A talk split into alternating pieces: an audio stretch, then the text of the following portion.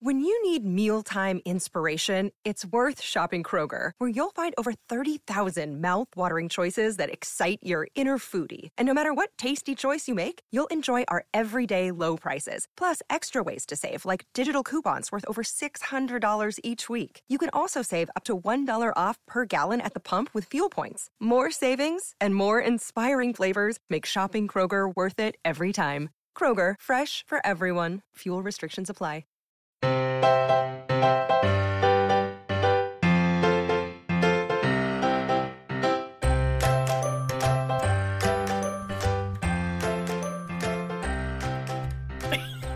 I can do it. I can do it. I can do it. I can do it. Hey, everybody, and welcome to episode 420 of the Professional Book Nerds podcast presented by Overdrive. This is Adam, joined by Jill. What's going on, Jill? Not much. you usually do the start, and like I, when I went to say hi to you, I was like, how does she normally say my name in the second part of that? Oh, good stuff. Good stuff. Um, so yeah, We're, we're like, to give context, we're like five year olds with this episode number. yeah, we're you were giggling. Yeah, literally, we are both like, "Huh, 420, get it, everybody? It's a joke." Uh, and I just burst out laughing. good so. times. Anywho, so yeah, Professional Book Nerds podcast. Hello. Uh, what are we doing today? So today, uh, if you've been listening for the past couple, like almost two months, we have our 2020 reading challenge. And um, we are going to offer up some suggestions for the microhistory Yes. uh, challenge. Yeah, and I will say um, because I uh, I did a good tweet the other day, and to the tune of like I don't know if you saw was I muted it on our in our things. I don't think so. I asked a question a few nights ago about um, what's a book that people read that was Oh, yeah. far too see that they read far too early, and it's got um, over three thousand responses, and I've never seen anything like that. So we got a whole bunch more followers, and so therefore maybe we have a whole bunch more listeners. And so if you're new to the podcast, we do a reading challenge.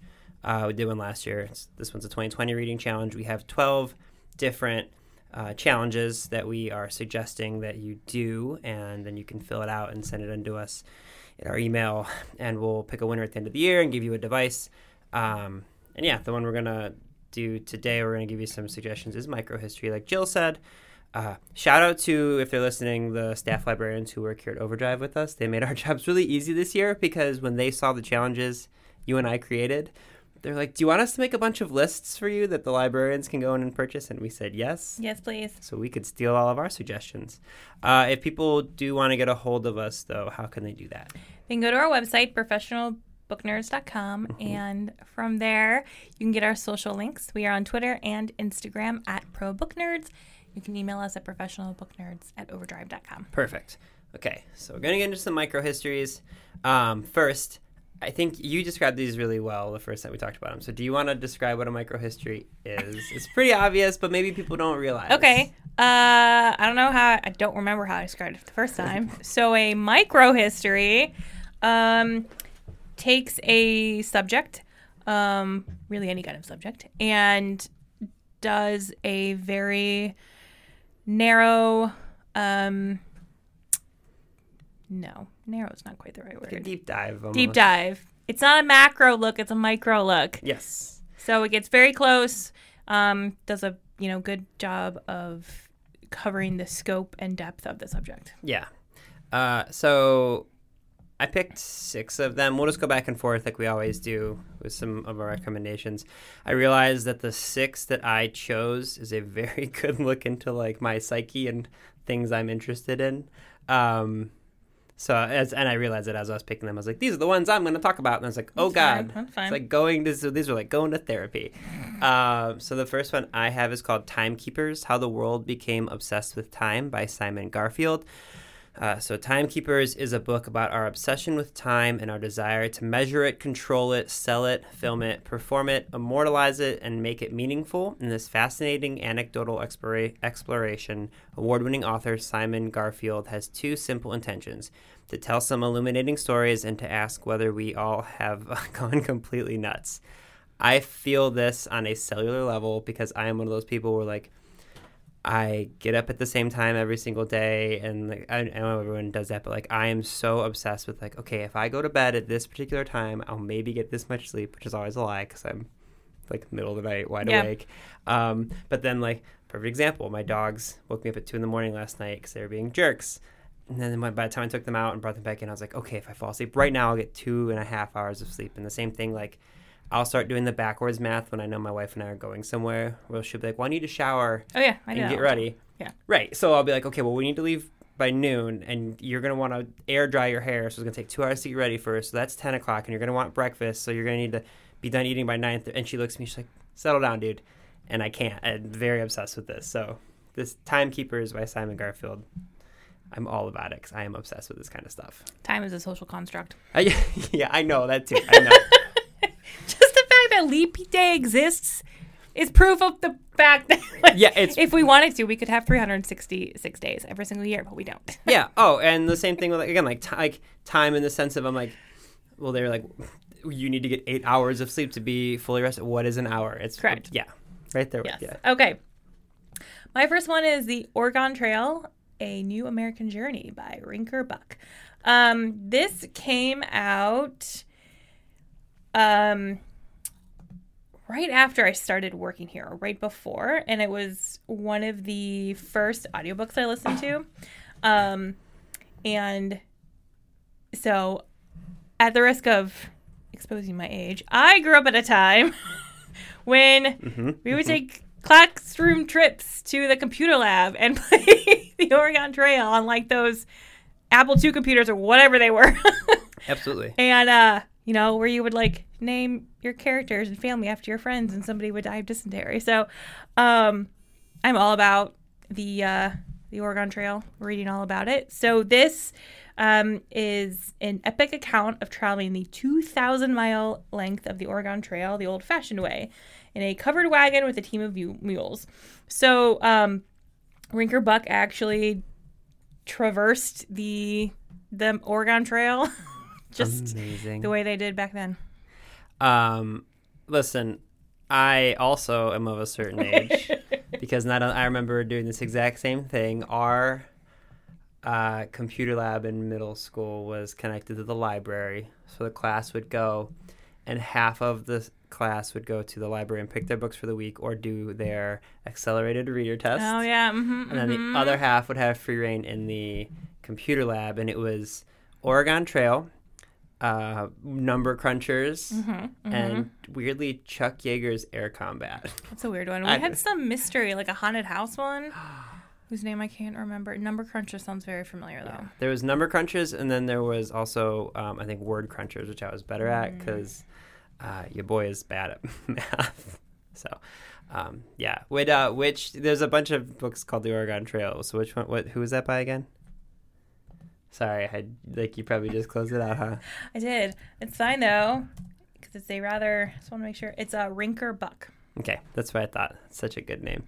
Uh, my next one is called Tree, a life story by David Suzuki and Wayne Grady, um, whose name I wanted to say Wayne Brady, but it's not. Uh, I love trees. I love all types of trees. I love trees in the fall when they are beautiful here in Cleveland. I love evergreen trees. I love Christmas trees. I have a sleeve tattoo that is me running amongst trees with my dogs. So this sounds right up my alley. Um, it is described as literally a life story of a tree. So, tree describes in poetic detail the organism's modest origins that begin with a dramatic burst of millions of microscopic grains of pollen. The authors recount the amazing characteristics of the species, how they reproduce, and how they receive from and offer nourishment to generations of other plants and animals. The tree's pivotal role in making life possible for the creatures around it, including human beings, is lovingly explored. I'm so excited about this. And the version that I found, the cover is like um it looks like a Christmas tree in, in like winteriness. So all about it. So that's Tree, a life story. My next one is The Mother Tongue English and How It Got That Way by Bill Bryson. Uh, Bill Bryson writes a lot of microhistories, Yeah. and I read, I think, almost all of them. The first one was The Mother Tongue. Um, I think it was the first one.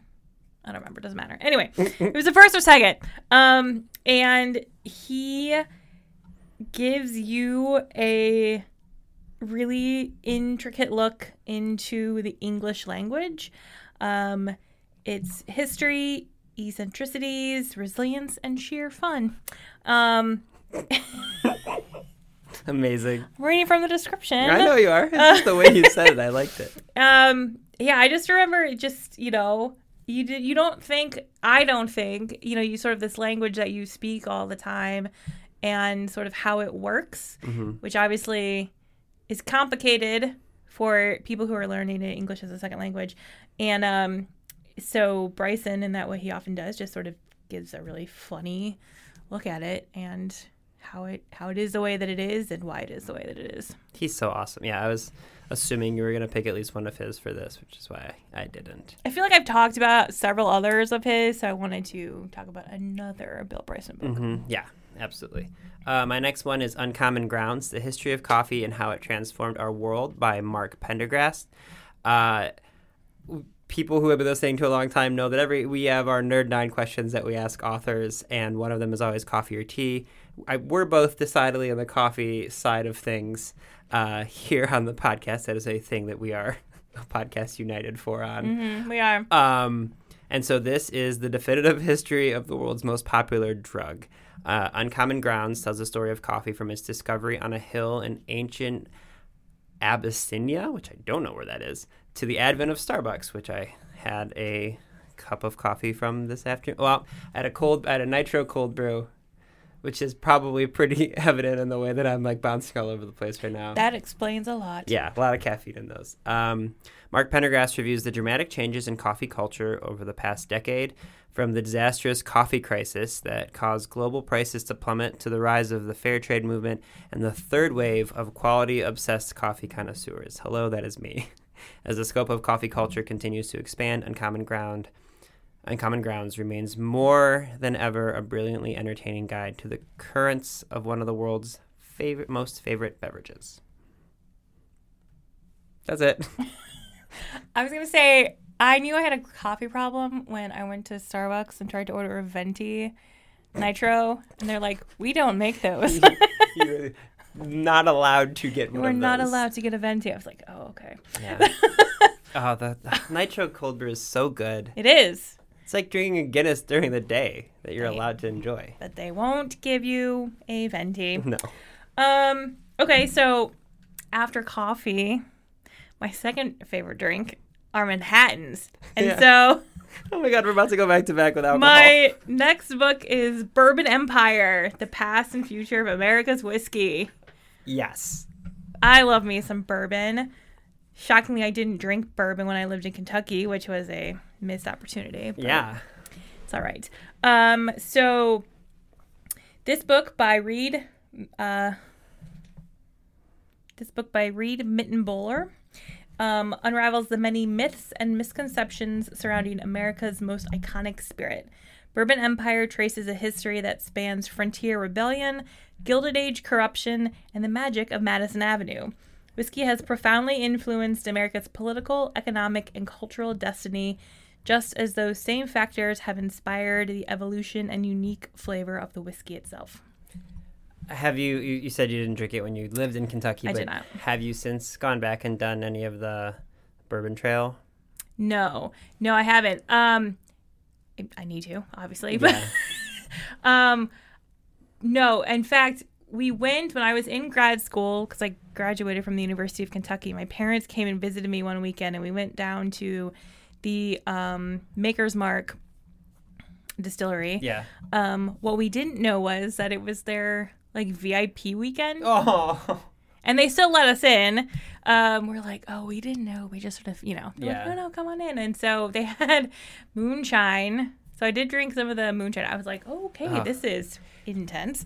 Um, but uh, I one of the things I miss most about living in Kentucky. This is so weird, but um, Maker's Mark has some of the best ads Okay. because if you know Maker's Mark, you know they have that iconic red wax Mm-hmm.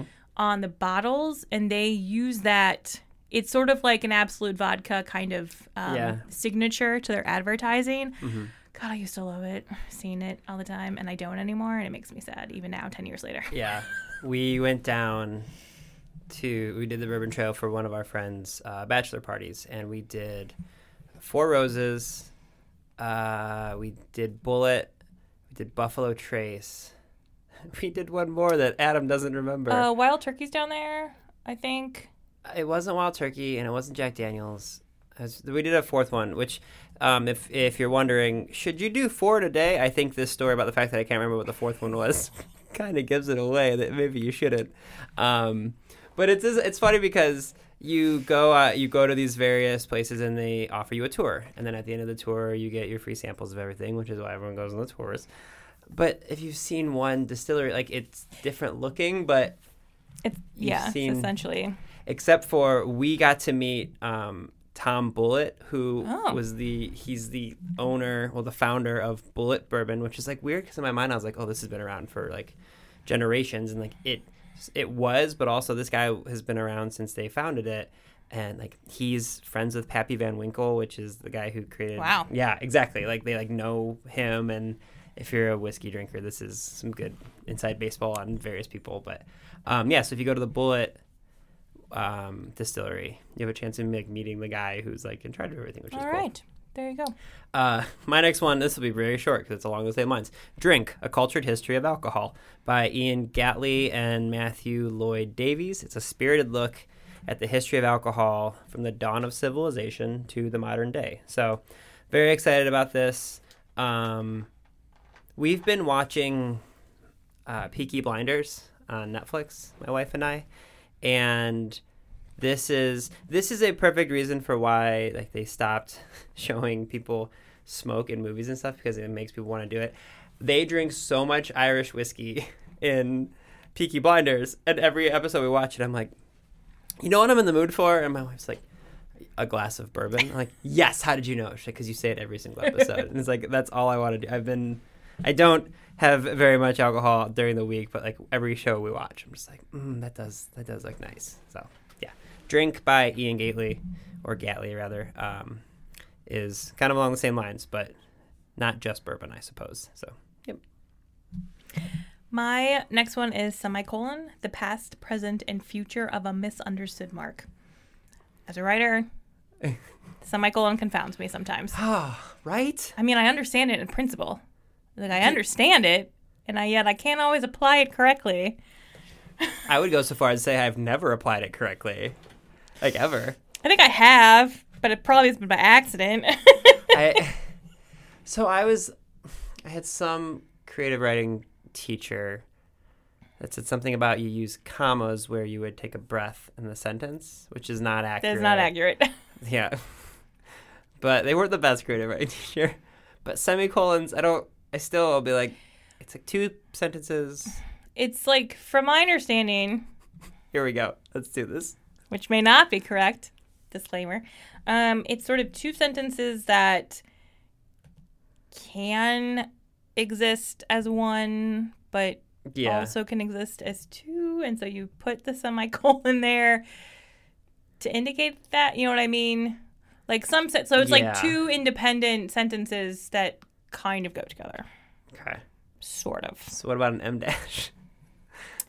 The We had a whole team conversation Y'all, about we had a M- whole we had a whole team conversation about M dashes and N dashes. if you ever think you're like I work with the dorkiest bunch of people, you don't, because we had like a like a throw down and fisticuffs level discussion as like a team of like ten. Do not ever ask Adam and I in the same conversation about the Oxford comma. Oh, I'm getting better at using it, but I also hate it with a uh, burning passion. Oxford comma for the win. It's a wasted keystroke. It is not a wasted keystroke. and episode 420 was the last episode of the podcast. Oxford commas save lives, okay? I do like those t-shirts. Uh, So the semicolon. That's I mean there's Yeah. an so if you want if you like us no idea how the Mm-hmm. semicolon works, there's an entire book about it called Semicolon by guys, Cecelia Watson. Thank you. Sorry, I cut you off. Um, we lit- the, our little group is the communication team at Overdrive, and we will like stand up and just without saying, "Hey, do you have a second? Just like say, "Is this how this works?" Like just we'll just yell out a sentence and be like, "Where should the space? Like what's what's wrong with that? Help me out with a word." just just carry on. It's probably not the best that we're just now admitting on air that we don't know how grammar works. No, we know how grammar works. We don't know how. Listen, there's some weird.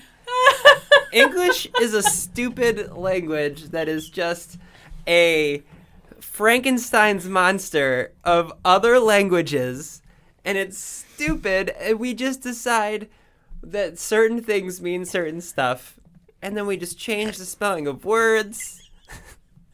I can go on this Uh, rant. no, I'm. I'm aware. Just sort of as amusing to me. And we're like, we write for our job, I know. but I know. You have two published books. I'm an editor. That's fair. That's actually what I keep telling people about my book. I'm like, yeah, all the tenses are messed up, but if they like the story, I don't think they're gonna not pick it up because of how terrible I am using tenses. Um, anyway, my next book is called The Way We Never Were by Stephanie Coontz. American Families and the Nostalgia Trip. I felt very seen when I saw this book because I am nostalgic as hell. The book I'm writing is a nostalgic look at my at a version of my high school. So I feel very into this book. I constantly looking back at holidays and events and being like, man, that was so perfect. And like I, uh, my wife calls me like Clark Griswold, especially around the holidays. Like I want to make the perfect everything. Um, so we'll be like making cookies with siblings or something. Be like, wow, we're really making some memories. And she's like, just make your cookie, bud. We'll talk about it later. I do this all the time. So this book examines two centuries of American life and shatters a series of myths and half truths that burden modern families, placing current family dilemmas in the context of far reaching economic, political, and demographic changes. The author sheds new light on such contemporary concerns as parenting, privacy, love, the division of labor along gender lines, the black family, feminism, and sexual practice. So, and also the cover is a very like 1950s, like this uh, white male, which is supposed to be the father of the of the uh, household, cooking on a grill, and like his pinup looking wife like handing out Dixie cups, like so happy, and there's kids playing in the background. It's it it looks like a weird Norman Rockwell painting. So that's the way we never were by Stephanie Coontz. I have one more left. Yeah, I have one more too. Um, I just realized my last one is another alcohol related book. My next one is another drink one, but not alcohol. okay, so mine is Cork Dork by Bianca Bosker. What a good name! The subtitle A wine fueled adventure among the obsessive sommeliers, big bottle hunters, and rogue scientists who taught me to live for taste. Um, this book, this book was delightful. Um, and she didn't know much about wine and somehow got involved in it. Um, the idea of sommeliers is always so fascinating to me Wild. y'all I, there's a documentary called sommelier Mm-hmm. where they follow like three guys who are studying for the, the test the whole thing is just bananas like everything you have to know and be able to like taste Yeah. blind and be able to detect notes and whatever Those people are amazing. um yeah so yeah so um yeah bianca just you know got into learning more about wine and is a cork dork Uh, two things. One, I class. I think about wine like I think about art. I'm like, I don't know what I'm supposed to be tasting, but I like this one, or I don't like this one. Same thing with like when I'm at an at a museum. I'm like, cool piece of art, and they're like, what does it say to you internally? I'm like, that I like it. I don't. I don't know. Um, also, speaking of sommeliers, uh, Julia Whelan, who does a whole bunch of audiobooks and was on the podcast last year, she's a tea sommelier. oh Yeah, and it's just an online course you can take, and it's at the point now where uh, she's like the voice of basically every audiobook you ever listen to. She's amazing. Um, it's at the point now where we became like friendly, and I will DM her on Twitter like pictures of tea in real time, like Heinen's, be like, which one of these should I get? And she'll be like, well, it depends. You need to tell me what you want to that do. is with it." amazing Yeah. i will say this about wine this is only going to be appropriate for anyone who lives in northeast ohio but there is a wine shop called rosie's in lakewood Love Rosie's. So here's a fun story about Rosie's. Um, my dad is a wine drinker, um, but and for his birthday a couple years ago, we decided to buy him a bottle of wine.